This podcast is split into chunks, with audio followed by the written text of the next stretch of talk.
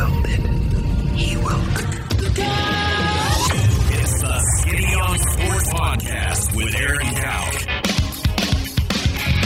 I throw balls far. You want good words? Data language. Talk real sports with a real man. Come after me! I'm a man! I'm 40! And now here's the be all end all know it all of high school, college, and pro sports. Aaron Skinny Cow with the Skinny on Sports. We're talking about practice, man. I'm the MVP. And good Tuesday morning out there, Western Oklahoma. Welcome to the Skinny on Sports right here on 98.1 FM, the Sports Animal. We're hanging out at Janice's Cafe this morning, 2103 South Main Street, uh, Suite A and B. Uh, glad to uh, be here. Huge crowd on hand. Everybody's eating breakfast or lunch. As we've learned here in the last couple of weeks being here at Janice's, you can get the full menu at any point in the day. And so if you're wanting a, a bacon cheeseburger or a chicken fried steak or what have you for breakfast, you can have that. If you want omelets and eggs and pancakes for for lunch or dinner, you can have that as well.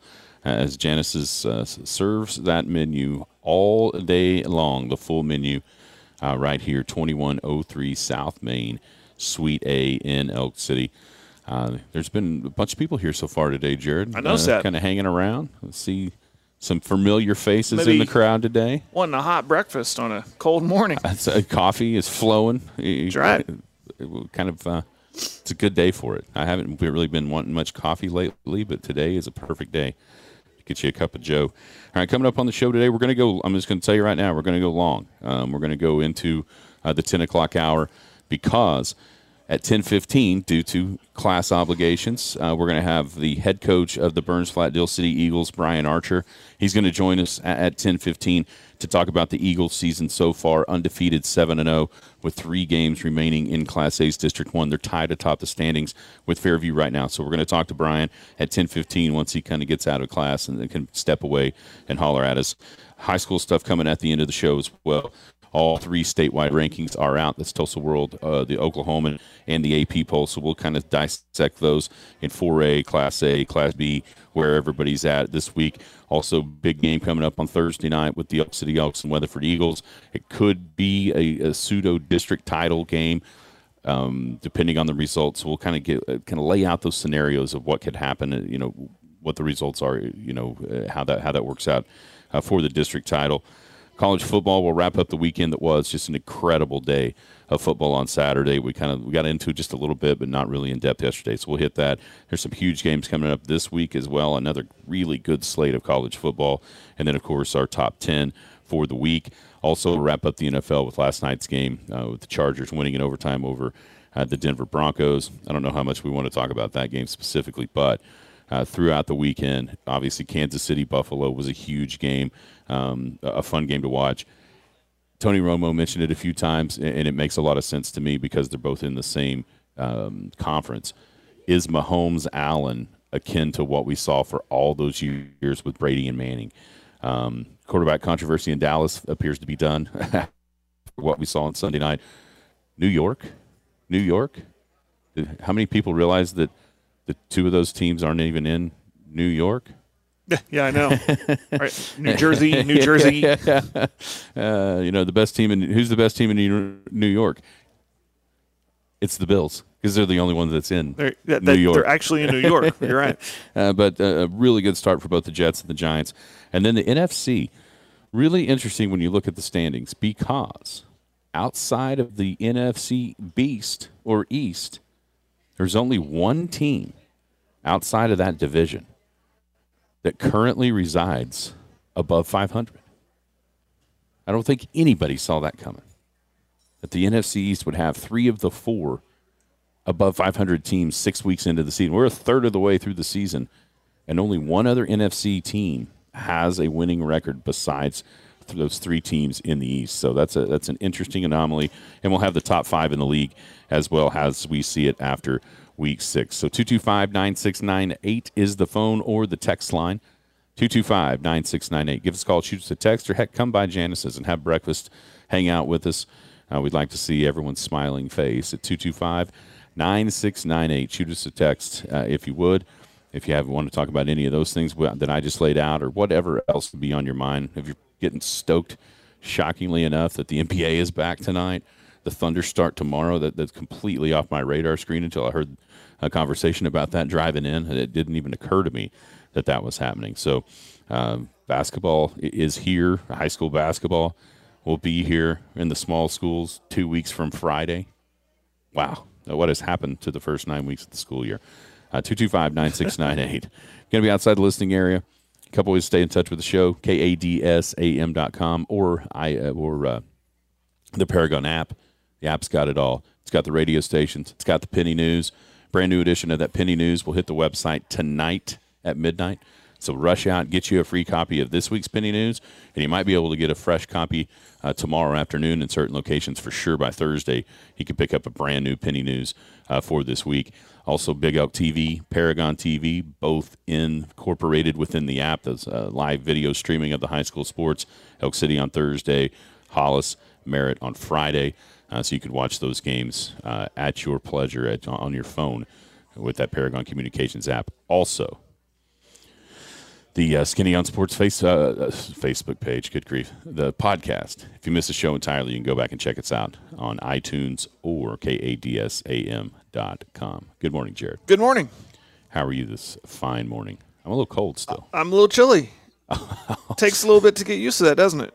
Oh, no. What's that? On the text line, just right here off the bat, it's colder than Jared's heart about cheerleading this morning. All right. Somebody was sitting on that one for a while, just waiting for the right opportunity to jump in there and say that. Once again, putting words in my mouth. Oh, That is harsh, man. I, did, I never said that. There was some controversy with you and you and cheerleading. No, there was A not. month back. There was not. Oh, Jared. Oh boy, the listener is always right. And the listeners felt as if there was some Okay. controversy. Okay. Oh man. Where? Sh- okay, let's move on. So where should we begin? Oh, yeah, here you go from our favorite referee. How fast is this high school season going? Week eight is upon us. No kidding. I mean, it, it just feels like it started. And now we're going to be talking about playoff scenarios and who can go where, depending on results of games for the next couple of weeks.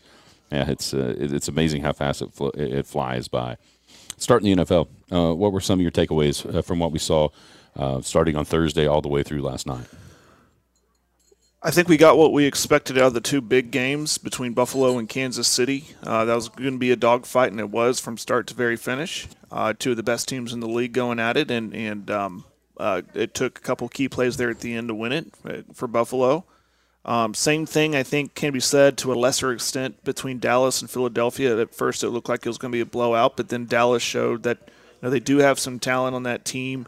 That's a tough environment to play on a, on a night game, no less, on a Sunday night and uh, the way they battled back. But uh, you know, makes you wonder if Dak was taking the snaps, would things have been different? Um, so I think we got what we uh, what we expected out of those two games, uh, and those were two good games. Um, but it, everything, I mean, and then the upsets: Green Bay uh, losing, Tampa Bay losing.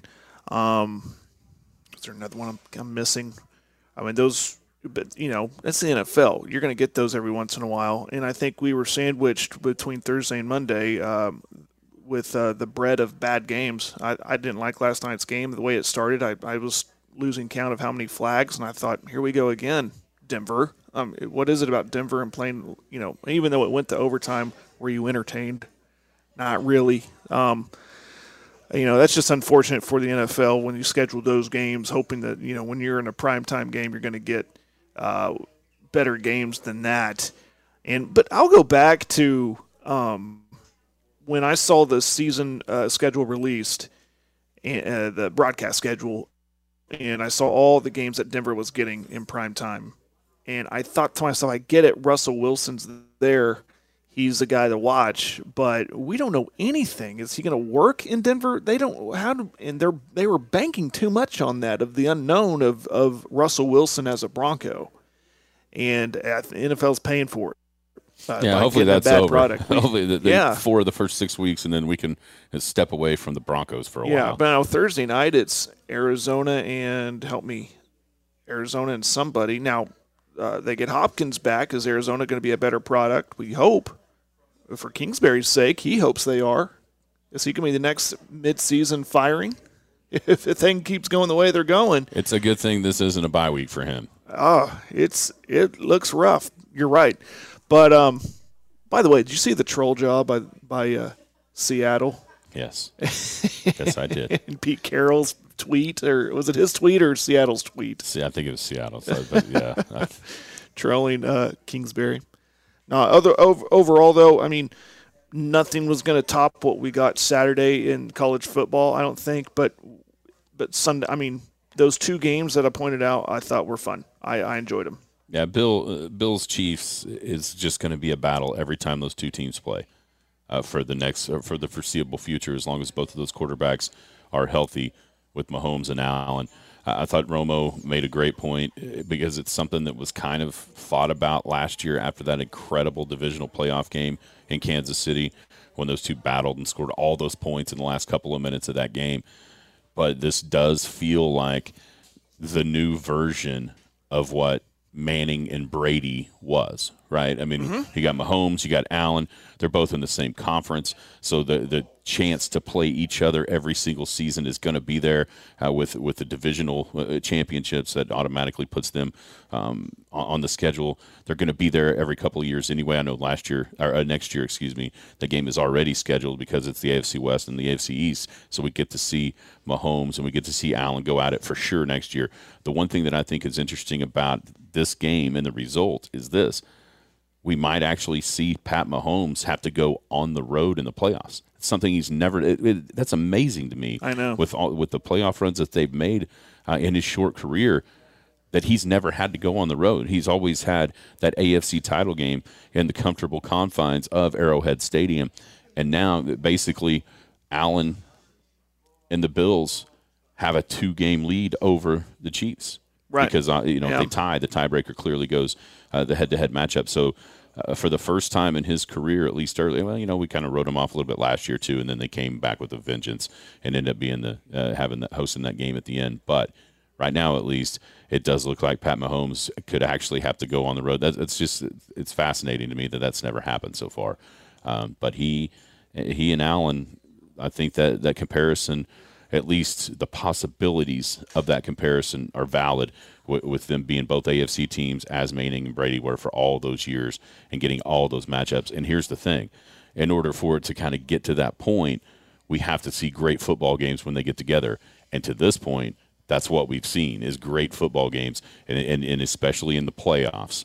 Uh, that memorable division game. If they can do that again, say in the in the uh, AFC Championship game up in Buffalo, now you're now you really got that ball rolling and really establishing a a, a, a, a, matchup and a, and a rivalry between not only the two teams but the two quarterbacks that are at the, the head of the snakes of both of those teams. Yeah, that, we were always kind of talking about who's going to take the uh, baton away from from Brady. You know, thought that'd be Mahomes, and then here, you know, but we never talked about who's going to be Mahomes' rival. You know, for lack of a better term, not that Mm-hmm. Yeah. they hate each other. The. Manning, the Manning to yeah, the Brady. We, we never talked about that, but this is it. It's and, clear. and it's clear. And then every time they play, it's put down what you're doing, sit down and watch this game because you're going to get entertained. Even when, like late in that game um, Sunday when Kansas City went up, I just had this feeling. Here Oh, comes Buffalo. I oh. mean, they're going to come down here. This is going to be a fun ending. I mean, let's be honest. Even after Allen throws that touchdown pass to, Dox, to Dawson Knox to, to take the lead, who in the world thought it was going to end that quickly Yeah. the other way? Exactly. I mean, I, I was probably 85% sure that Mahomes is going to lead a touchdown drive. Mm-hmm. And if not, at least get it down there to where, you know, he's slinging it into the end zone as time is expiring uh, on this deal. And instead, the very first play got the pressure and threw the pick. Question on the text line, and I think this is an interesting one because in my mind, there's no doubt that Mahomes and Allen are the top two quarterbacks in the NFL. Uh, and I think that's by a pretty sizable margin with Brady getting old. Rodgers isn't isn't what he was um, even a couple of years ago. So you've got those two way up on this on this pedestal above everybody. You can put them either way. Mahomes is more accomplished. Allen looks like the more physically talented. Is that even possible with what Mahomes does? But with his stature and his running ability, whatever, you can put him one A and one B. But then there's a pretty small or a pretty large drop off in my mind to who's number three. So that's the question. And and this question is: Is Jalen Hurts the third best quarterback in the league after those top two? This season, maybe. If we're going season by season, he's he's climbing up the ranks. But overall, I mean, it's going to be hard to put him above. Say, I know Rodgers isn't having the greatest of years, but it's hard to put him above him. Uh, obviously, Tom Brady. But this season, he's playing, and, I, and I'll still, I mean, I've said it um, a couple weeks ago, and I'll still say it. Jalen Hurts is an MVP candidate. So this season, I, I'd say he's around that tier two. You know, tier one clearly is is Josh Allen and, and Mahomes, and then after that, you got um, those I'd mentioned. But uh, he's playing. I mean, Jalen. I got to see more. I guess I got to see more of a from each season.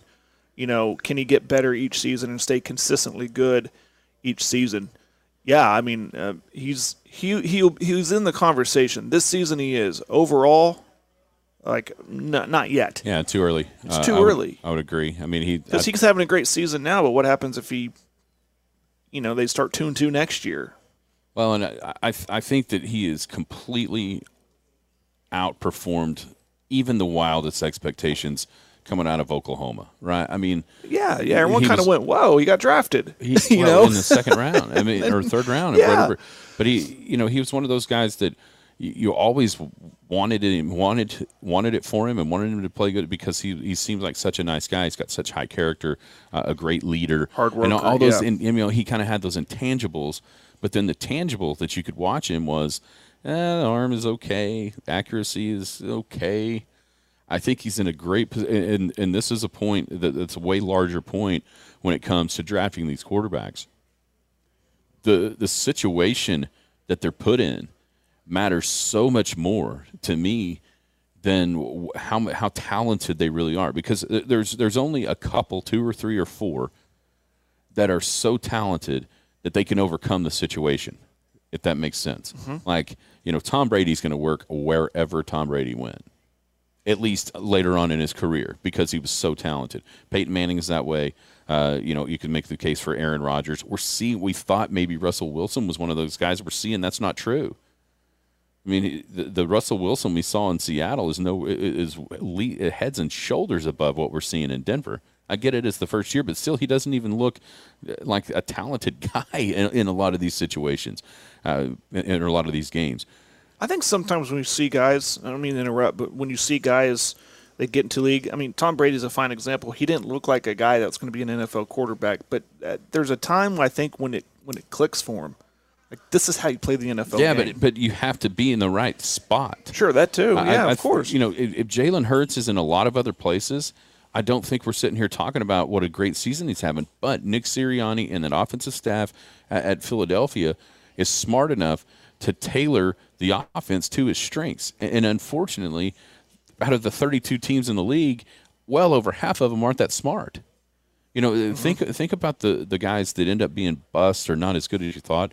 A lot of times it's because they're re, they're just cycling through offensive coordinators, head coaches, because the franchise is horrible and they don't know how to how to manage to put the right pieces around them. You know, I just I I think there's there's a top five or ten percent of these guys that get drafted that are going to work in spite of what the NFL or what their teams are doing, mm-hmm. but the rest of it, it, it's all about situation and how the team is building somebody something around them. Think about like Drew Brees.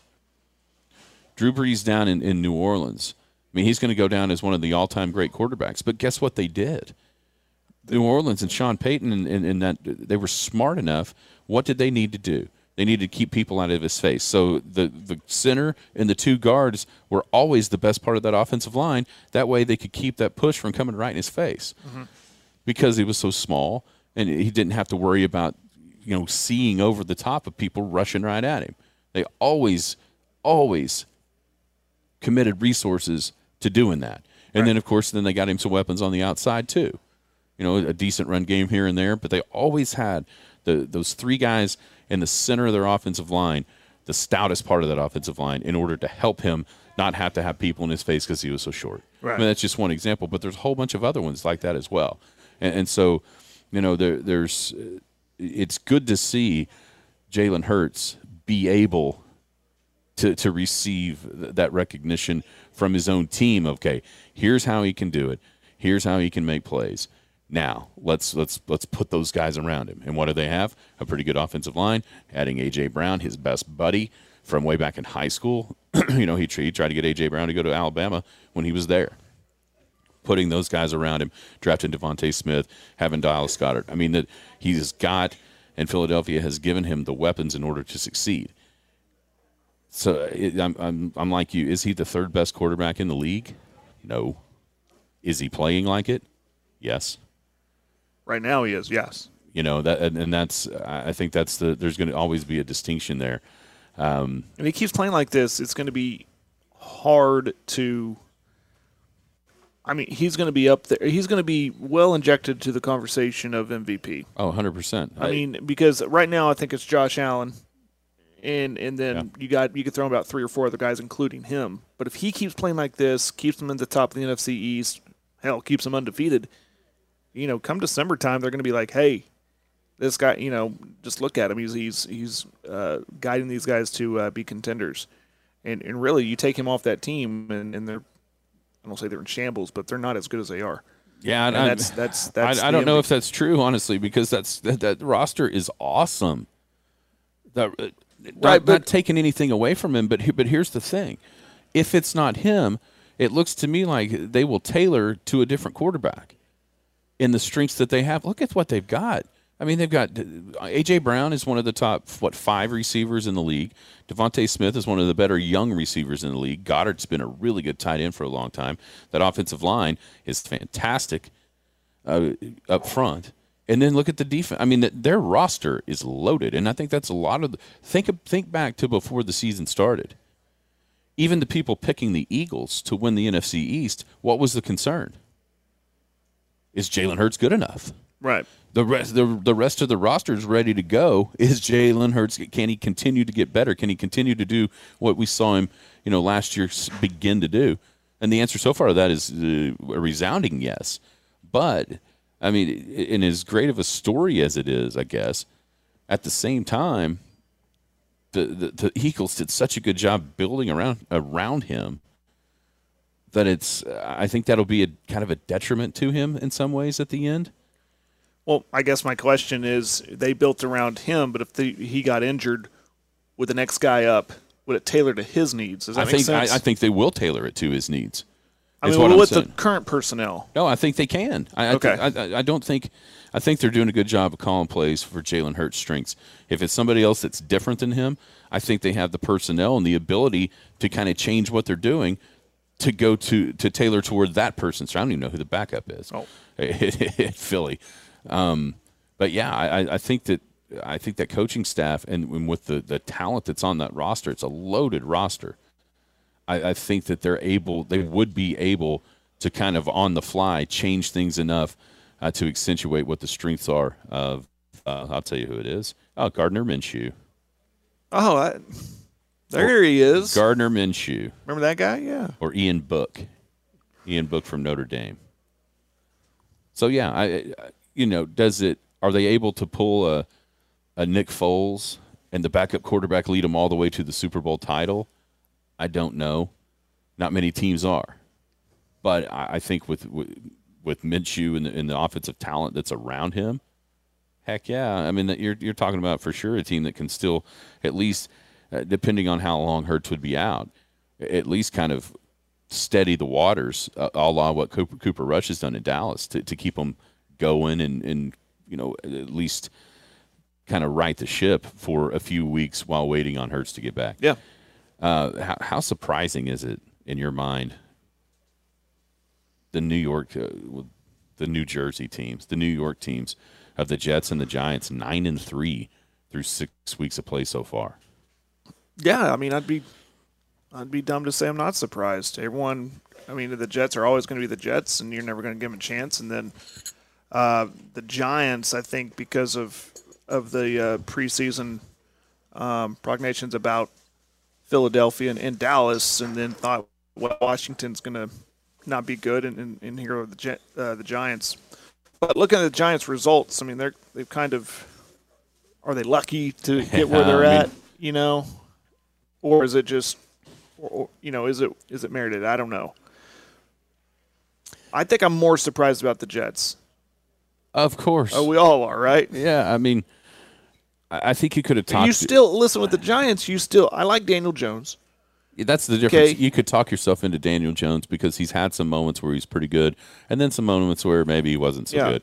And they still On got the Jets Barkley. side, you couldn't talk yourself into Zach Wilson if you, you know tried. me, I've never been a fan That's of right. Zach Wilson.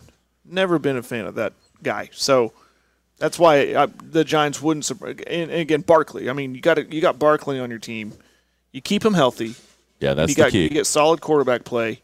You- I think you're gonna be all right. I thought they were gonna fall off once um, Shepard went down again. But man, there they go. He's he's gone again. Well, and they got the Kenny Golladay. They, got, they drafted uh, Kadarius Toney. They're not. None of those guys are even really contributing, and somehow they're still be able to win some games. Yeah. You know, the the defense for the Giants has been kind of sneaky good the past couple of years, but nobody noticed because they were so bad. Right. If that makes sense. Oh, And yeah. So maybe we we kind of.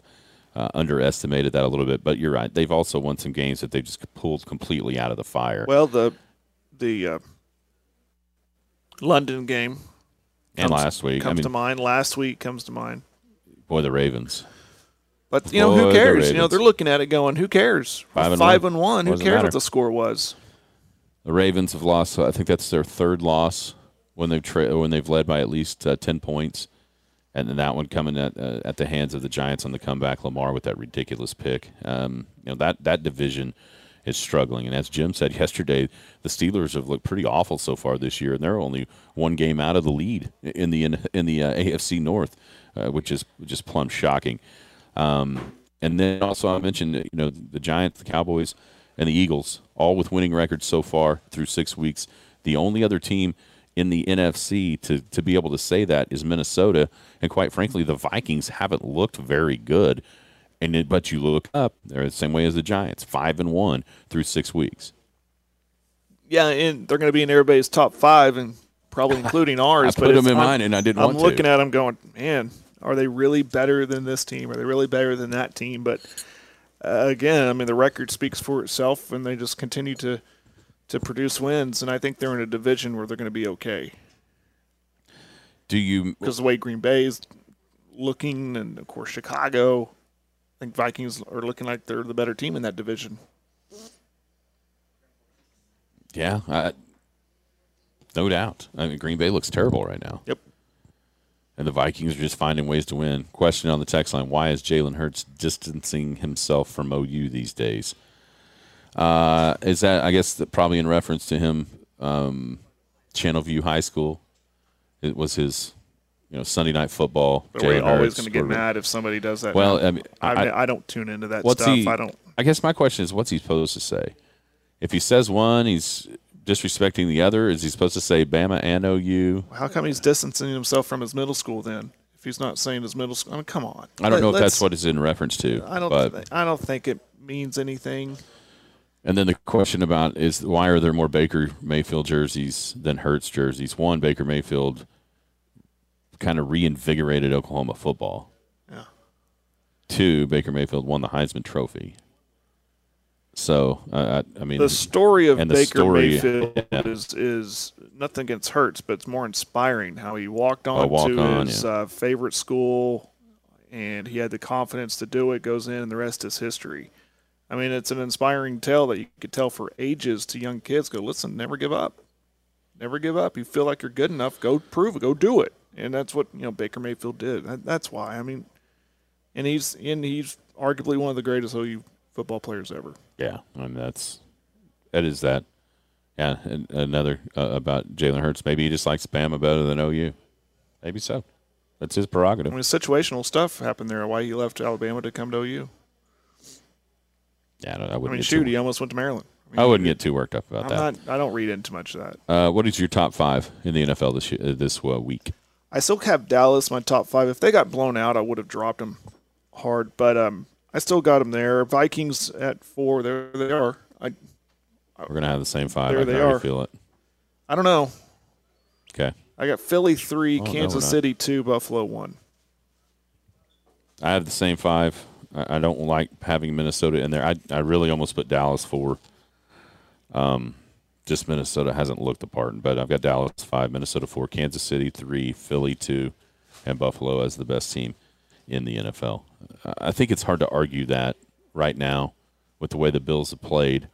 Um, the game that they lost was just a shocking result with the way that that game. Not that they lost to the Dolphins, but they had the ball for over forty something minutes. They ran damn near hundred plays in the NFL, which is unheard of, and found a way to lose that game to the Dolphins. So it was just a a fluky thing that's keeping the Bills from being an undefeated team after that win in Kansas City. So I, I really do kind of think it's hard with what the Bills have on the on offense with Allen um, Diggs and, and, and Davis at, at the receiver spots.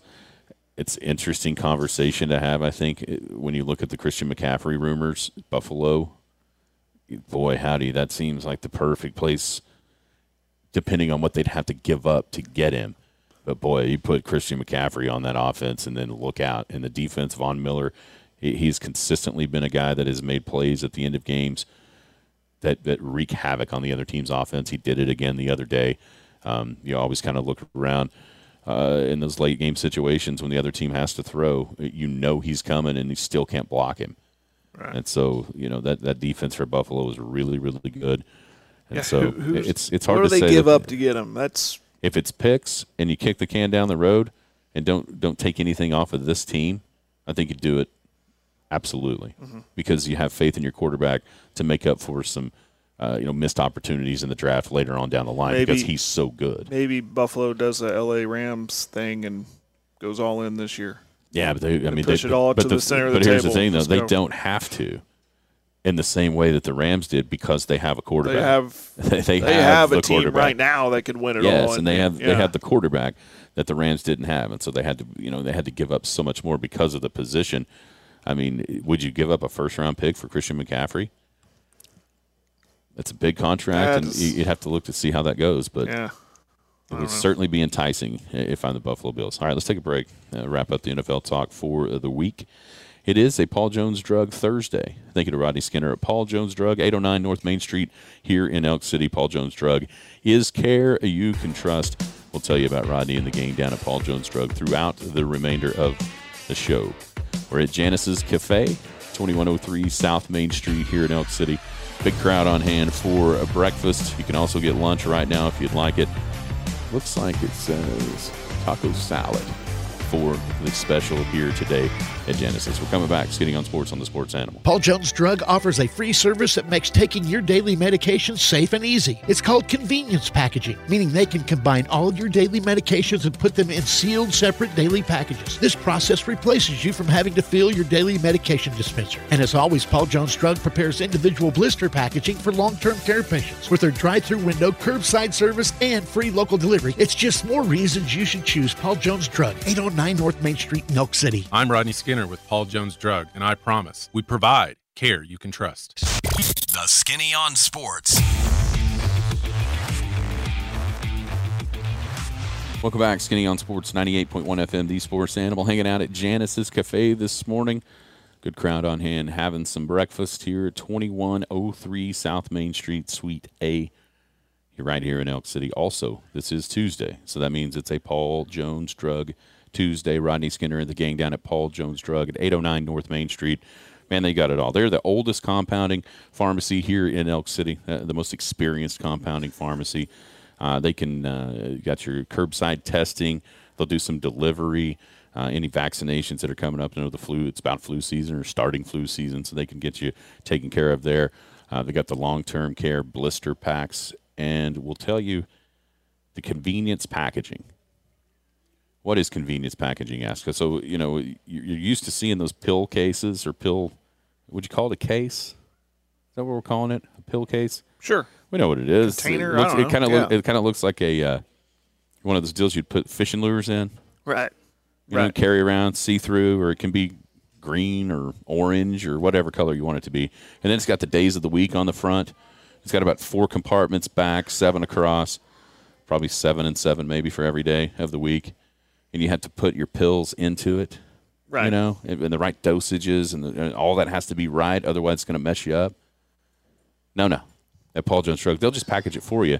You go to the, the, the, medicine cabinet, Open it up, take your pills, boom, uh, you're done. You don't have to worry about being right on your dosages and, your, and what you're putting in there. You don't have to worry about any of that uh, with the convenience packaging at Paul Jones Drug. Oh, here you go, a pill caddy. Pill caddy. Pill caddy is what we're calling it here. Okay. That's a Paul Jones Drug, 809 North Main Street here in Elk City. All right, college football the weekend was unbelievable. Uh, Saturday from 11 to 11 basically was just wall to wall. Great fun, exciting games. I, I thought it was a little bit more of an homage back to the early 2010s. At least it, it reminded me of a whole bunch of Big 12 games going on at, at the same time with uh, with Oklahoma State and TCU, obviously Bama and Tennessee, USC and Utah later on. First time in the history of college football where three top 25 matchups, all six teams scored above 40 points in those three games. Just it, it, was fun to watch. You know, some people might like the nine to six Alabama LSU from 2011. I'd rather see it be 52 to 49, uh, just because the it's a little bit more exciting uh, to me. But it was a great weekend of college football, and this weekend now uh, you're looking ahead at some games. There's some big ones, but looking back, what uh, maybe some a couple of things that, that that struck you as you watched on Saturday. I think this thing is wide open, Aaron. Towards the end of the year, we thought we knew who the top three were, and then maybe a wild card number four. But I, I think, and this is going to reflect in our top ten or my top ten that this. That's why we play the game, and I'm really, really excited and anxious to see who the top four are in the playoff, and then watch them play. I just hope they're not two duds of semifinal games, and then we, you know, we get the usual suspects in the championship game. Um, I'm not. I mean, it used to look like that Georgia was this runaway best team. I'm not sure that's the case. They're good. Uh, Ohio State looks really solid, but here comes Michigan. Alabama looked really solid, and then now Tennessee's come out of nowhere. Ole Miss is going to be in this conversation. Um, I mean, we'll go out west. I know USC lost, but they are still capable of running the table. We could have a lot of one-loss scenarios uh, for maybe even the third and fourth spot. So again, I think the thing is wide open. The past weekend was evident of that. I think even this coming weekend and the weekend after that is going to, uh, it's not going to clear the picture up anymore because we're going to get a lot of really good games. We might get some more upsets, and, and we just don't know who our top four or even five is. Uh, uh there's going to be arguments about it, but um, which is what we want. We want all that parity, right? We don't want one or two dominating teams. It just seems boring that way. But um, unless you're the fan of them, but I I like to see three or four or five teams that are capable of possibly walking away with the national title. Don't you? Yeah, right now I don't. It's it's kind of in that in between stage because I'm still not so sure that Bama, Georgia, Ohio State aren't a little bit of a class above everybody else. But at the same time, it doesn't appear, at least this week, that those teams they're they're they're a cut above maybe, but that cut isn't as high as what we thought. You know, teams can go yeah. on the road and lose. Uh, that that atmosphere in Knoxville was crazy, and eh, and a lot of things went against Alabama. They were completely undisciplined with all those penalties, all the things that happened. And when you look up, They've got a field goal to win it because of Bryce Young. Bryce Young is just an incredible player. And he, you know, you take him, you take Bryce Young off of that Alabama team, which is kind of crazy to say because of all the talent they normally have. You know, their skill position guys are nowhere near nowhere near what they've been. Do you even know anybody's any of those receivers? Do you even know their names?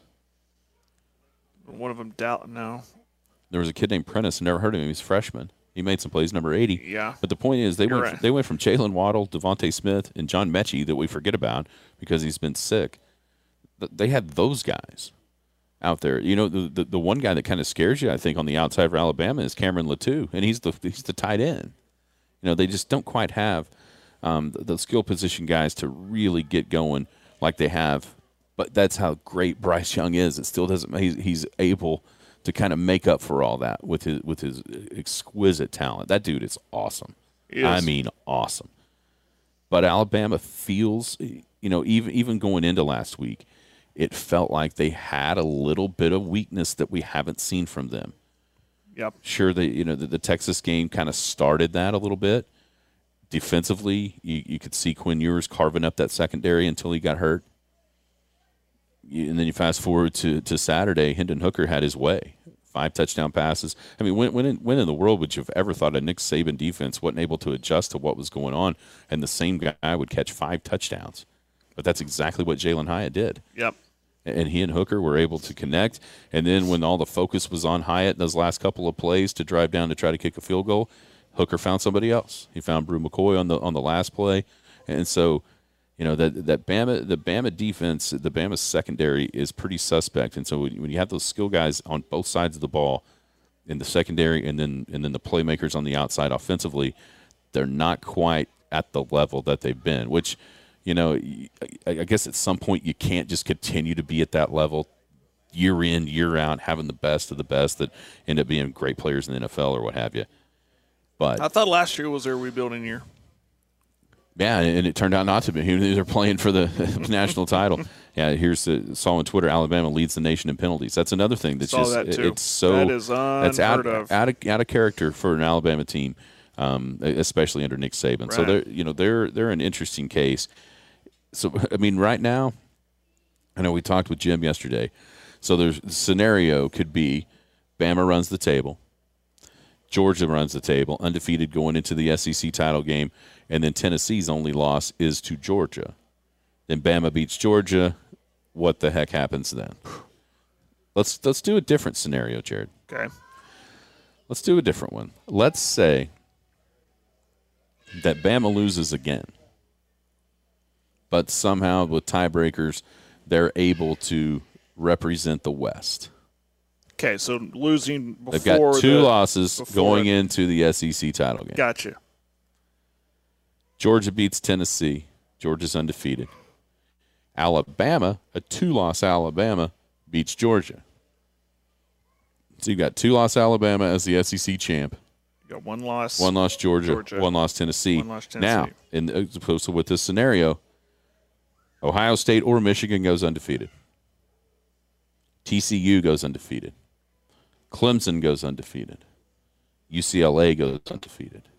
So the other four Power Five conferences all have undefeated conference champions. The SEC has a two loss Alabama as their conference champ, with one loss Georgia, one loss Tennessee hanging out there.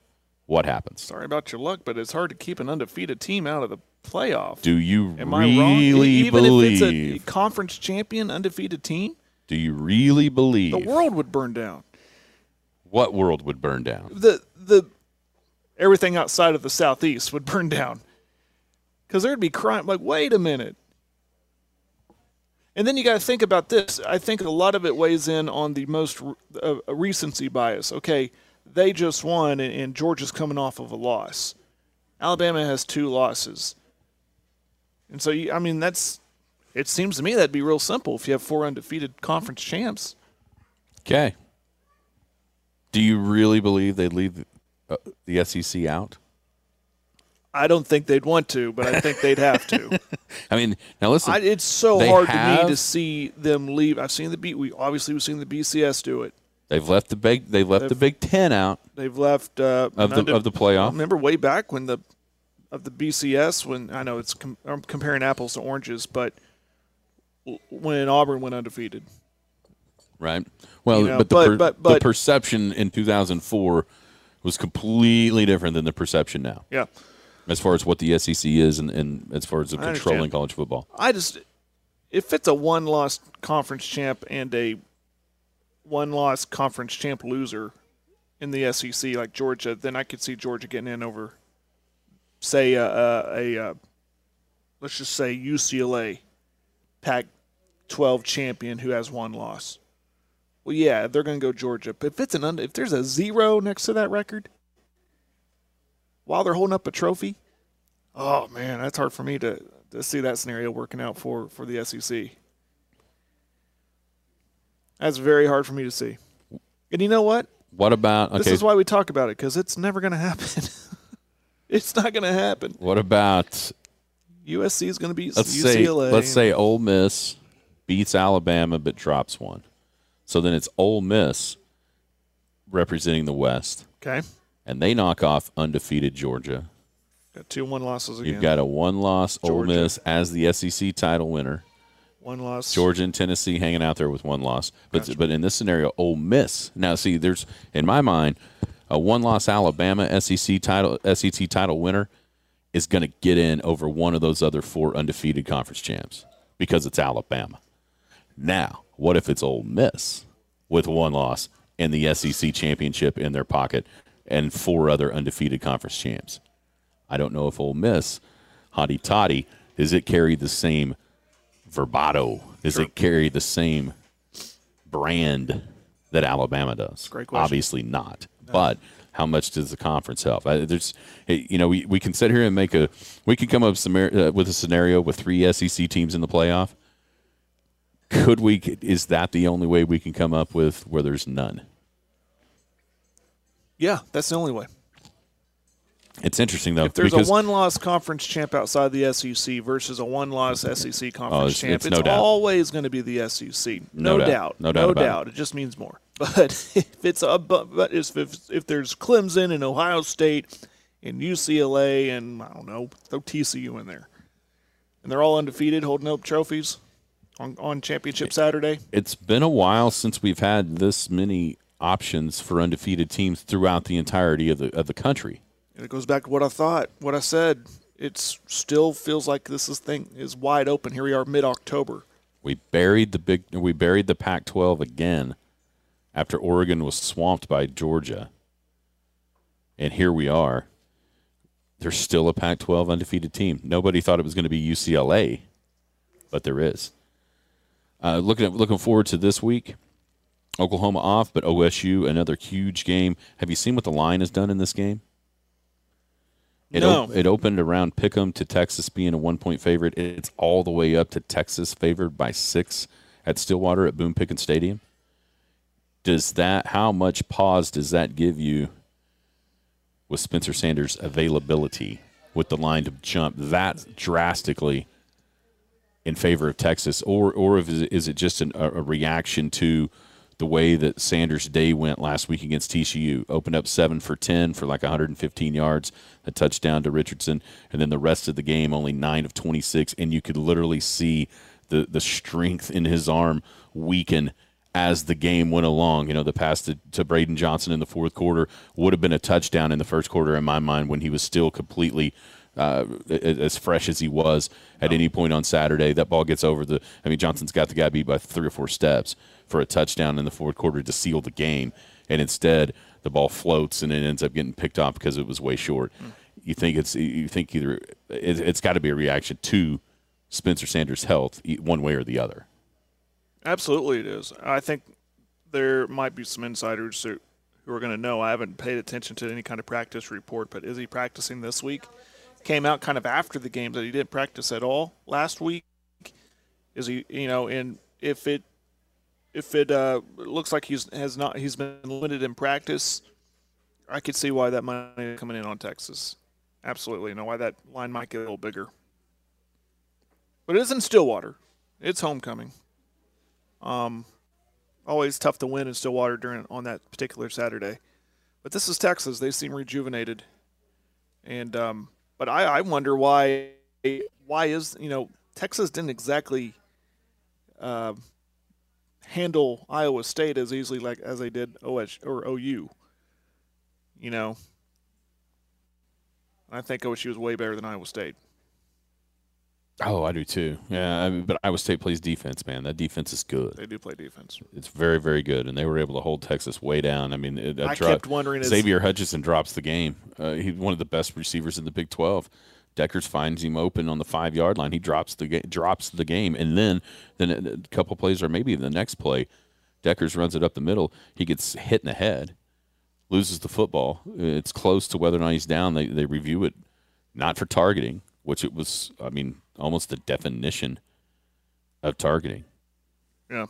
They don't review that. They, kind of look at the fumble. They can't decide. Call call stands. Texas wins the game. Um, but uh, I, I think and this is right, uh, Tex. Those guys up front, Oklahoma State's defensive line has been lauded, and, and for good reason. They, they've had guys that have made plays for years on that offense, on that defensive line. Excuse me, but they didn't really show up down at TCU like you thought they were, or like they needed to to close that game. So they're going to have to be, you know, in, in a home crowded atmosphere, people going nuts, harder to hear on the offense. And it doesn't take it doesn't take but about a foot and a half for Trace Ford or Collin Oliver, or any of those guys to get past you and, and wreck the game uh, in the backfield with Quinn Ewers. It, it's hard, it's just harder on the road for those guys to communicate and get off the ball at this in a timely fashion, and that plays into Oklahoma State's strengths, no doubt about it. Um, for me, it's still. I don't know if it's stubbornness. I don't know if they just really believe that certain guys are better players.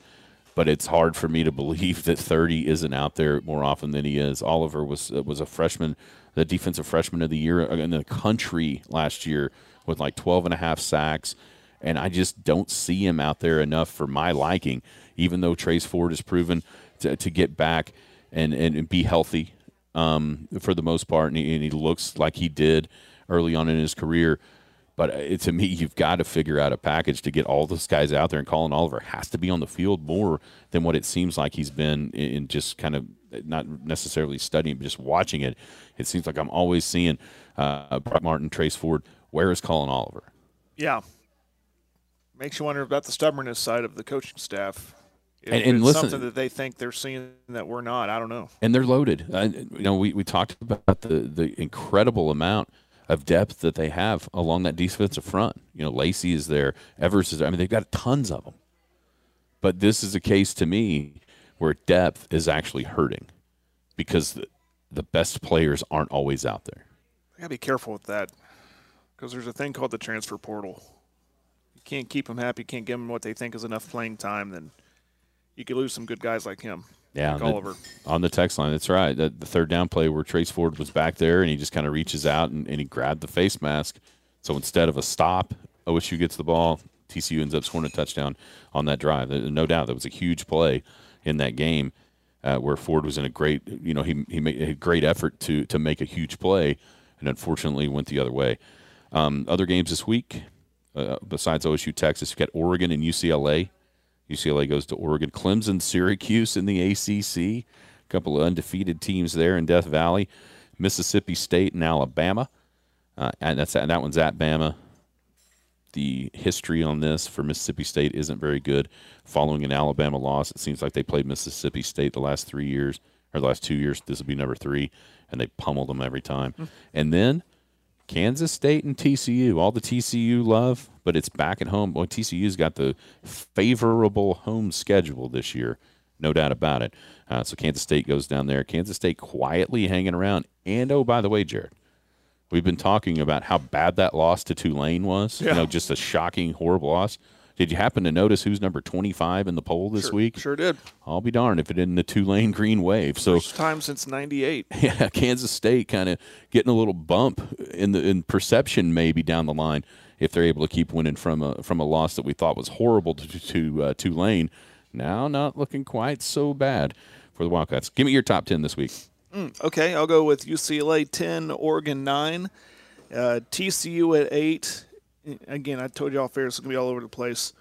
Uh, Clemson 7, Ole Miss 6. I still got Bam in my top 5. My top 4 includes Michigan, Tennessee, Georgia, then Ohio State. All right, I've got two teams that can move up this week into the top ten: Oregon and Syracuse. So those are your also those are my receiving those votes. are those are you know I, I kind of like to have okay show me something teams or, or teams that had the opportunity. Those are the those are the two this week Mm-hmm. Yep. Oregon and Syracuse. Number 10 I've got Oklahoma State. I thought they should have won that game and they should be a top 5 team right now. Just couldn't close it for multiple reasons. Number 9 UCLA number 8 I've got Clemson. Number 7 TCU Bama 6 Ole Miss 5 I've got Georgia at 4 not necessarily anything of their doing, but I thought Michigan was incredibly impressive against Penn State, a top 10 team. Whether or not Penn State should have been there, that's up for debate. But the way that they dominated that, even when they were behind 14 to 13 after the after the pick six, they had still just dominated that football game. Ran for over 400 yards against Yeah, Penn State. They can run. Uh, So I've got Michigan three.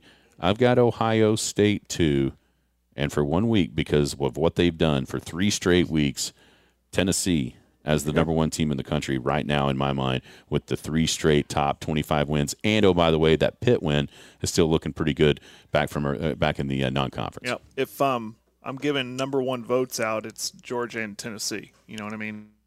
Yeah. Yeah. But Ohio State, I think, is is shown me, at least their product on field is that they they look like the best team. But yeah, Michigan though, that's an impressive win because we didn't really know about them because they haven't really They hadn't played, anybody. anybody. Yeah. No, they played one of the worst schedules in the country up and, until and they were beating the, the doors off of people, and then they go and beat the doors off of a pretty good Penn State team. I'm impressed. Yeah, I 100% agree. And all those, you know, I, I think people are going to start as they look at Harbaugh, success he had last year, now into this year. They're going to go back and look at, at what he did the years prior and realize, you know what? He was actually pretty good. He just couldn't beat Ohio State. You, you know, in, in the grand scheme of things, maybe we we, we kind of dogged his overall performance a little bit too much because of one game. All right, let's take a break. When we come back, we'll hit some high school stuff, and then coming up at 10, 10.15, excuse me, we'll have the head coach of the Burns Flat Dill City Eagles, Brian Archer, on with us to talk about their season and the final three games of the district, including a huge one uh, in a week if they can get a win over Hooker this week. It'll set up a massive showdown with Fairview. We're at Janice's Cafe on a Paul Jones Drug Tuesday. Come back for more Skinny on Sports on 98.1 FM, the sports animal. Paul Jones Drug offers a free service that makes taking your daily medications safe and easy. It's called convenience packaging, meaning they can combine all of your daily medications and put them in sealed, separate daily packages. This process replaces you from having to fill your daily medication dispenser. And as always, Paul Jones Drug prepares individual blister packaging for long term care patients. With their drive through window, curbside service, and free local delivery, it's just more reasons you should choose Paul Jones Drug, 809 North Main Street, Milk City. I'm Rodney Skinner with Paul Jones Drug, and I promise we provide care you can trust. The Skinny on Sports. Hey, welcome back, Skinny on Sports 98.1 FM, the sports animal, hanging out at Janice's Cafe. Taco salad is the lunch special today. But the cool thing about Janice's is they serve their complete menu all day long. So if you wake up in the morning, maybe on a let's say it's it's Monday through it's Monday through Sunday, so open every day. Maybe you wake up, let's say a Saturday morning. You really you really got her done the night before twist it off a little bit. You wake up earlier than you really want to. Your head's hurting a bit, and you think, "Boy, I realize it's eight fifteen, but I'd sure like a bacon cheeseburger." Right here it is. Janice's Cafe would have that for you, serving their full menu all day long, um, every single day, I think six to nine every day of the week here at Janice's Cafe. Taco salad is the lunch special today here at Janice's. Also, it's a Paul Jones Drug Tuesday. Rodney Skinner at Paul Jones Drug. We told you about all the great things they do medically for you. Also, don't forget awesome cards, awesome greeting cards, really cool gifts. So if uh, you're, you're looking for uh, something for somebody's birthday or graduation or get well soon card or anything like that, you can find it down at Paul Jones Drug, 809 North Main in Elk City. Okay, Jared, high school football. Uh, once again, we, we being Elk City's broadcast crew, have a Thursday night game, a titanic matchup over in Weatherford between the Big Elks and the Weatherford Eagles. Weatherford's won three straight. They're now uh, alone in second, well, uh, in second place. I guess they're actually tied for second in the district standings uh, with Chickasha. Uh, but this game, there's a lot of different scenarios coming off the results of this game on Thursday. Uh, if Elk City were able to win it over there in Weatherford on Woody Roof Field Thursday night, it's hard to find a path for anybody else in 4A1 to be the district winner except for Elk City if you just look at the results that have happened so far this season. Because the final two games after after Thursday night, you're looking at John Marshall and Woodward, who have the worst uh, records in the district the last two remaining uh, games on Elk City's schedule. On Weatherford's side, they've still got John Marshall as well. So there's a lot of different scenarios that are at play depending on what the result of that game is over in Weatherford on Thursday night. Yeah, um, I'm just trying to think. You know the scenarios of if there's any scenario where Elk City can win on Thursday night and inexplicably uh, drop to John Marshall or Woodward, one of them. Well, if where they could still be district champion, you 100% still there is. some help. No, uh, it, it, if if Elk City wins against Weatherford, the only way that they could possibly lose the district title would be to lose both, because Hard to see that happen. well, Elk City putting the, the loss on Weatherford puts them at two losses. Everybody else has two except for Chickasha. And so one loss, Elk City obviously Mm-hmm. gets the gets the tiebreaker. tiebreaker after what happened last Thursday. So a win a win against Weatherford on Thursday night would go a long, long way into putting the Elks in position to be the district champ for the first time since 1998. On the other side, a Weatherford win, then it gets then it gets interesting because at that point, whatever happens Friday for chicken, uh, but before Friday, you would have three teams with one loss that all have beat each other. So you go to Then you go to district points. district points. So that's where you know the the closeness of the games. It's also right now the Elks lead the district points at three and zero, and they're also a game behind, eh, meaning they still have a game in hand to be able to get 15 of those points. So if you there's a lot of things going here um, with with way, the way the district points are. You know, Weatherford still got John Marshall. Chickasha, on the other hand, their their task is a lot harder, hosting Clinton than going to Cache. So they've kind of played the the lesser teams in the district early. Now starting to play the stronger teams late. Whereas Elk City and even kind of Weatherford, they've done it the opposite way. Play the tougher teams at first. Once they get done with each other, then they're kind of to the bottom bottom end of the spectrum as far as where the district standings lead. So I mean, you know, it's uh, to me, Weatherford's gotten way. You look at their their roster, very few seniors on that roster. That sophomore class has been the class that they've been waiting on, um, and it looks to me like they've grown up throughout this season and are starting to really kind of stamp their mark on what Weatherford football will not only be this year, but then moving forward. I mean, they, they look like probably a team that when you look at you look at next year and the predictions in 4A1, I have a feeling that they're going to be in, in the top one or two because of that sophomore class and because of, of how much they've grown so far here throughout this season. And then, of course, looking forward to two more with all those guys out there for Weatherford. Yeah, that I mean, listen, last year was was a down year for Weatherford, but no one really expected him to stay down. So I'm not really shocked to see him back um, contending for the district title and um, and where they're at. I mean, they got a good coach and, and the, that good class of sophomores right there. Um, mainly Nixon. That dude is a stud. And, and Chisholm, they've, they've got a bunch of. they- have got a bunch, man. You look do, at that yeah. roster; it's only like seven or eight seniors, and everybody else is juniors and, and, and sophomores. Yeah. So it'd be an interesting, interesting battle uh, over there at Weatherford. Um, the, the statewide rankings, all three polls are out. Uh, all three polls in Class 4A have Cushing number one. Uh, Tulsa World and AP has the Big Elks number two. And then uh, the the Oklahoman poll has Blanchard two. Uh, the Oklahoman has the Elks clear down at five. That's been consistent to where they've had. You they really haven't done a lot of of, of changing since Blanchard beat Tuttle. It's been kind of consistent down through there. Uh, they they've got Wagoner at four, as does the Tulsa World. You know, so that's a team that's four and three that gets that respect because of who they are. Bethany's in the top three, uh, top five of, of uh, two polls. So it, it's it's kind of an interesting. It, it feels like the same teams in the top fives of both polls for the most part, just in a completely different order uh, between the AP, the Oklahoman, and actually the AP puts Broken Bow way higher than anybody else, uh, uh, clear up at number three, whereas they're down at seven in, in the Oklahoman's poll. Yeah, I've said it over and over. The AP is more of what they have done, what teams have done, and where where they've earned their ranking. And, and the Oklahoman feels like where they feel like they're going to be where they finish. Um, Tulsa's kind of leaned back more the way of the AP of, of what they've done, and um, that's how I would vote it. Is who do you who have you beaten, and how have you looked doing it? And Elk City has looked the part to be a top two team in the state uh, with with. Uh, the challenges that they've had. Chickasha, the way they handled them, the way they went on the road and beat Cache and got those district points, all that stuff. I, they're and then based on what happened throughout the rest of the rest of the uh, of the class with teams losing, that they've earned that right to be number two.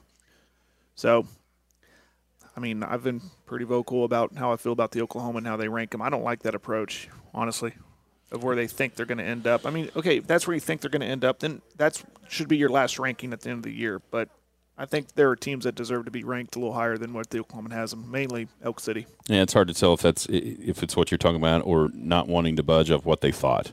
They don't want to uh, admit yeah. they were wrong in some certain aspects of, of way teams have actually performed there's, on the field. There, then there's the angle of are they selling papers? Yeah, maybe you so. know, I mean Blanchard, I get it, a little closer to, to the metro than Elk City is. In Class B, all three polls, uh, two of them go through uh, Oklahoma and Tulsa World goes down through the top ten. Once again, five Class B District One teams in that top ten. Uh, in the Tulsa World, Seiling's two, Laverne three, Turpin undefeated, coming off the win over Balko Forgan. They're uh, five or six, depending on what poll you're looking at. Um, you got Balko Forgan at seven. Shattuck at eight, Hollis at nine or ten. So all five of those teams that are left standing in Class B's District One, all five ranked in the top ten. And all that means is, Jared, somebody that's a really good football team isn't even going to make it to the playoffs because of the strength of that district. And, and then also uh, our guest coming up here in just a couple of minutes, uh, Coach Archer's Burns Flat Dill City Eagles. They've only been able to crack the top 10 in one poll so far this year. It's been the AP. They come in at number eight again this week uh, as the undefeated 7 0 Burns Flat Dill City Eagles stay at number eight in the AP, not ranked in any of the other two polls just yet, uh, but uh, they'll have opportunities moving forward, as we'll talk about with Brian here coming up.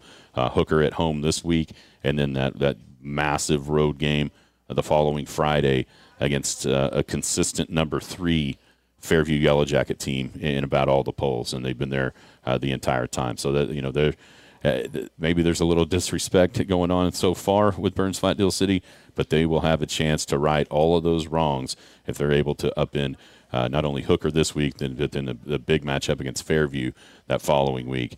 Uh, would be a way for them to vault uh, into every poll and then probably move up quite a bit in the AP since they've consistently kind of been there for the last few weeks in the bottom of that top 10. Yeah, looking at the AP, they put down who's received vote, received number one votes. It's crazy if Fairview hasn't received one. Yeah, it's been Ringling and Gore. But, but there they are. And then now Hominy. And Hominy, someone down. Where is Hominy? Is it southeast? I, northeast. Northeast. Someone's not paying attention to what's happening over at Fairview, but we'll see. But yeah, I mean, Burns Flat a big opportunity this week, and it sets up a big game against that Fairview team. Yeah, got to take care of business against Hooker first, uh, as the the Bulldogs in a logjam tied for third at two and two, coming into this week uh, with Mooreland and Texhoma. They've already played uh, after this week. Then they'll get Merritt and Thomas. So Hooker looks to be in pretty good shape to end up being one of the final two playoff teams in Class A's District One. Looks to me like maybe Texhoma Mooreland at the end of the season might be the, the decider on who's number four, but we shall see. All right, let's take a break. We'll get Brian on the horn, talk to uh, the head coach of the Burns Flat Dill City Eagles next about uh, the season so far and what's coming up on the horizon uh, for Burns Flat in his first year as the head coach of the Eagles. We're hanging out at Janice's Cafe. One more segment of the Skinny on Sports right here, 98.1 FM the sports and Paul Jones Drug offers a free service that makes taking your daily medications safe and easy. It's called convenience packaging, meaning they can combine all of your daily medications and put them in sealed separate daily packages. This process replaces you from having to fill your daily medication dispenser. And as always, Paul Jones Drug prepares individual blister packaging for long-term care patients with their drive-through window, curbside service, and free local delivery. It's just more reasons you should choose Paul Jones Drug, 809 North Main Street, Elk City. I'm Rodney Skinner with Paul Jones Drug and I promise we provide care you can trust. All right, welcome back. Skinny on Sports, 98.1 FM, the sports animal, hanging out at Janice's Cafe this morning. Uh, it's been a big crowd all the way through the entirety of the show, eating breakfast or maybe even lunch because they serve a full menu all day long. Final segment, we'll be joined right now by the head coach, first year head coach of the number eight in the AP poll, 7 0 undefeated Burns Flat Dill City Eagles. It is Mr. Brian Archer on the horn with us. Uh, Archie, how are you doing, man? Man, I'm I'm good. You know, I mean, just just busy, busy, busy. Uh, you know, you were you were assistant coach uh, years ago, right here in Elk City, uh, junior high, high school. Tell everybody out there that, that remembers your name and remembers your face. Uh, where have you? Where has your career gone over the last few years before uh, landing at Burns Flat this year? Well, I mean, you know, I was in Elk for ten years. You know, I mean, you guys have some coaches that uh, I coached. You know, Coach Peffer and the, the Thornton brothers. You know, I mean, so and uh, I've got a former player from Elk City that's assistant coach, Jason Jones. He's helped me out over here. But, uh, you know, spent some time in Cashion, had a good run over there. And, uh, uh, you know, I was just looking forward to getting back to Western Oklahoma and throwing my hat in the ring for a head coaching job. And uh, Burns Flat, you know, that's got a pretty, pretty decent tradition of, you know, having a bunch of tough kids, big kids, strong kids.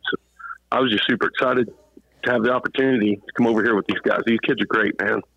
Uh, Cashion, it's it's a team in a school that's that's perennially right there at, at the top of Class A year after year after year.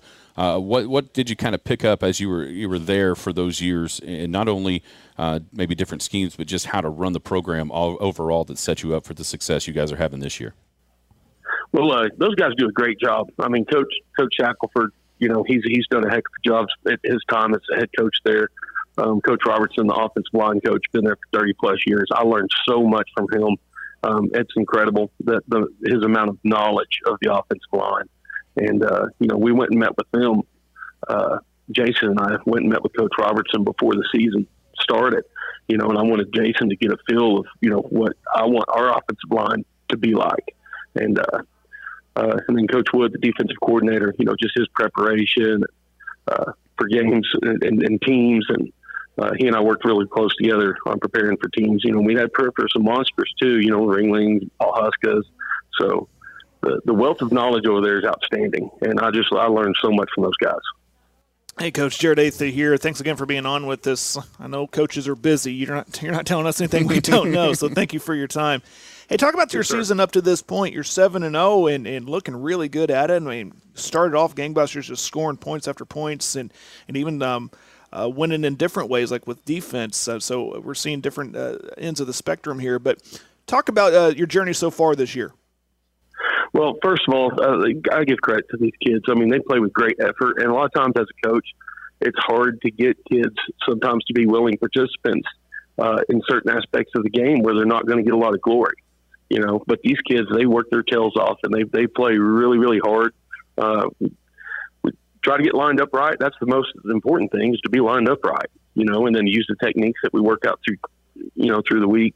Um, and, and, you know, just prepare for the teams. Uh, these kids watch a lot of film. I don't know that I've been around a, a, a group of kids that's watched so much film. You know, I mean, I'll share the films with them and I'll look and see week to week on, I mean, they have, some of them have almost as much film time as I do. So that's a really good deal. Uh, as Jared mentioned, offensively, you guys have been rolling uh, from the really the very beginning of the season. Uh, offensive line, a huge part of that. Talk about some other guys uh, uh that have been uh, buoying the success of you guys' offense uh, throughout the season.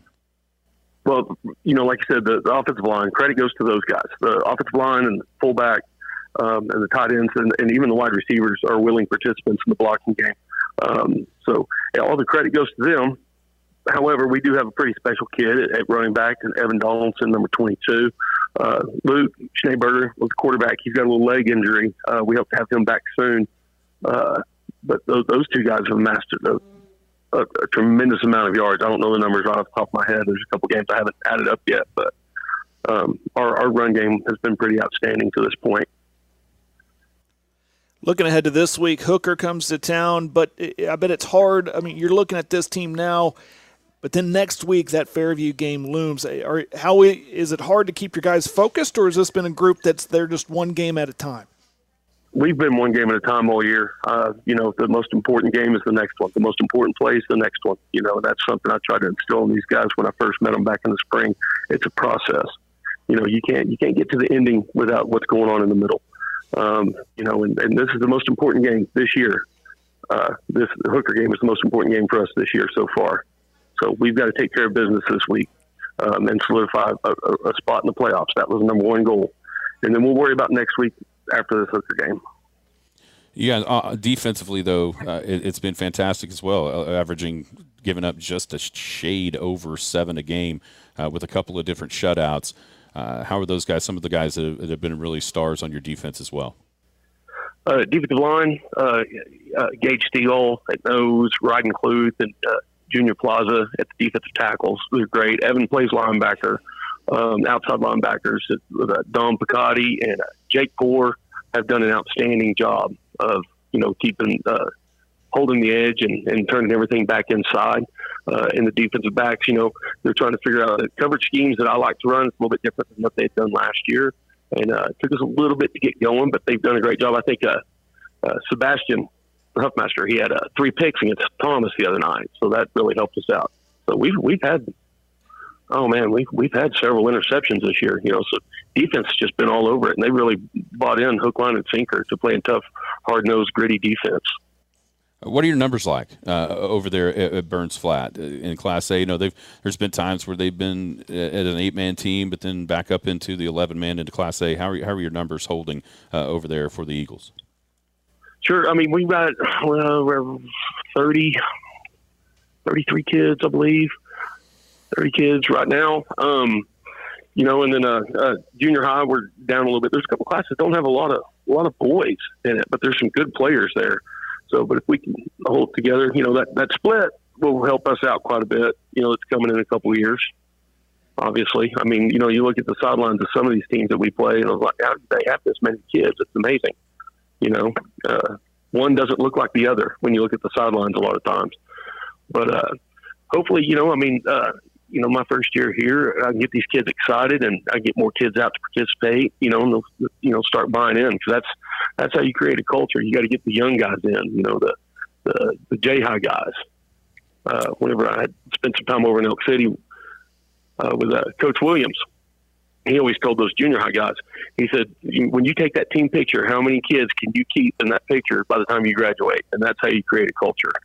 So, and that's just what I'm trying to do over here because these kids want it. We're hanging out with uh, head coach Brian Archer of the Burns Flat Dill City Eagles. Go ahead, Drew. Well, yeah, I was just kind of talk about that culture. What was it like coming in? I know Schneeberger, he had Coach Jacob Schneeberger, who moved on. At least what from I understood, he he kind of had to rebuild that culture. Was it in a good spot when you found it? Yeah, no, you know he, he he's done a good job here, um, and you know, I mean, obviously coaches do things a little bit differently, but no, he's he's done a, he's done a, he did a good job here, and uh, these kids are you know, like I said, they were ready to play. I mean, whenever I walked in the door, they were ready to go. And so he did a good job as far as that goes. Um, so I'm just going to keep it going and just try to build on that. You guys seven and zero, oh, three more uh, district games left, as you mentioned, another win, and then really solidifies your spot in the playoffs. If there is, uh, say, a couple of things, one thing or, or two that you would like your team to improve to really kind of start working toward peaking at the right time, which would be in the playoffs? What, what are some? What are a couple of those things that you're like, ah, just a little bit better here, and all of a sudden we're a really good team? I think I think we could throw the ball a little bit better. You know, I mean, I've got. Uh, you know, when Luke comes back, I, I, feel like he could throw the ball a little bit better than what he had. Um, and then uh, Dalton Davis will play some quarterback. Uh, he he can throw the ball, and uh, I think we can get better. You know, to kind of spread the field out a little bit. I mean, uh, obviously, teams when they watch us, they know that they're going to have to stop the run. I mean, and that's that's easier said than done with the size of these linemen and the effort they play with over here. But uh, I feel like we could throw the ball a little bit better. Well, man, uh, we appreciate your time. Thank I got, you. I got, go, one, oh, more. Got I got one more. one more. I I, uh, I always ask this question because I'm a guy looking for these angles. I what's the support like? Uh, the the support been like there at Burns Flat? Obviously, winning helps, but uh, even before the season started, did you feel a lot of support from the community, the school, even uh, students, people like that? Yes, absolutely. No, the administration has been great. Uh, the, the faculty's been great, and the community. You know, I just see signs up at the local businesses here. You know, that support our team. Um, you know, people are asking if there's anything they can ever do. Just let them know. You know, I mean, it's no, it, it's been good. It's this this this uh, this community deserves uh, you know the effort that these kids put forth, and and you know they're really really excited about it. They're you know more and more people show up each week. I don't really pay attention myself to the numbers, but you can just tell that the feel is different when you listen to the crowd. It's a little bit different. It's a little bit louder than where it started this year. So, you know, the community support's definitely here. And, and the administration, I give a lot of credit to them too, because they they said, hey, whatever you need, we're behind you. You know, it's your program. You know, just let us know. So it's it's been good. Uh, it's got to be a, a, a, really a really nice feeling to know that you have that support behind you for sure. Absolutely. Hey, hey, congratulations on your, your first season there, doing a heck of a job over at Burns Flat. Uh, it's good to have you back in Western Oklahoma, Brian. Thanks, Ken. Good to be back. Absolutely. So we need to get together and play sometime. Hey, when, whenever you want to. It's going to be warm this weekend, uh, but uh, it seems like my weekends get taken up with little kid things, uh, little kid sports Absolutely. a lot. I get it, man. It's been there, done that. Exactly so, yeah, right. we'll get together soon. But Uh, yeah, it's good to be back, man. I appreciate it. Uh, good luck uh, with the rest of the season. I'm sure we'll be talking again uh, before the Eagles Absolutely. season is Anytime, over. just give me a holler, Skinny. Will do, man. Thank All you, right. Brian. You guys take care. Thanks for having me. All right. Yes, See sir. Brian Archer, head coach of the Burns Flat Dill City Eagles, seven and zero. Hooker coming to town uh, this week, ranked number eight in the AP poll in Class A this week. Uh, yeah, a lot of people will remember Brian from his time as an assistant uh, in the junior high and the high school at Elk City, uh, and then moving on to Cash and now back out in Western Oklahoma uh, for the first year uh, head coach Brian Archer. All right, Jared. All right. All you people looking for Pat Jones, he's coming up next. May have missed jonesing for Johnny's. Oh darn. We well, appre- I tell you what, just come out here to uh, to Janice's in. Yeah, come on out to I mean- all meat, uh, Yeah. all meat uh, omelet. Ooh. By the way, how many people you think watched Alabama Tennessee? A ton. Just got, got any guesses? No, I, I, I'm not good at that. Just a ton of people. Eleven point six million viewers, over a million more than the second best, wa- second most watched game this this season. Which was what? I don't know. Yeah. Eleven point six mil. I want to know when when do they measure that?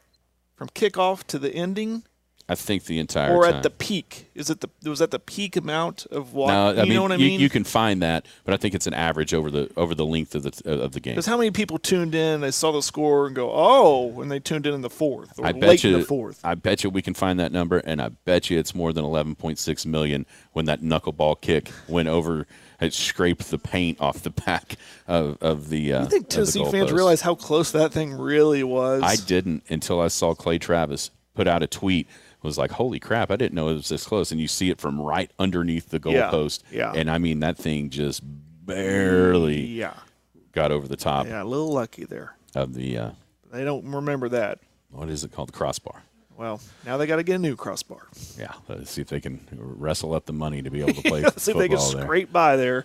All right, that'll do it from Janice's. Thank you so much to the folks here at Janice's Cafe. Also, uh, thank you to Paul Jones Drug. It's Paul Jones Drug Tuesday, each and every Tuesday here on the Skinny on Sports. Tomorrow we'll be in studio. I'm sure we'll have uh, Coach Maynard right. Big Elks at the, toward the end of the show.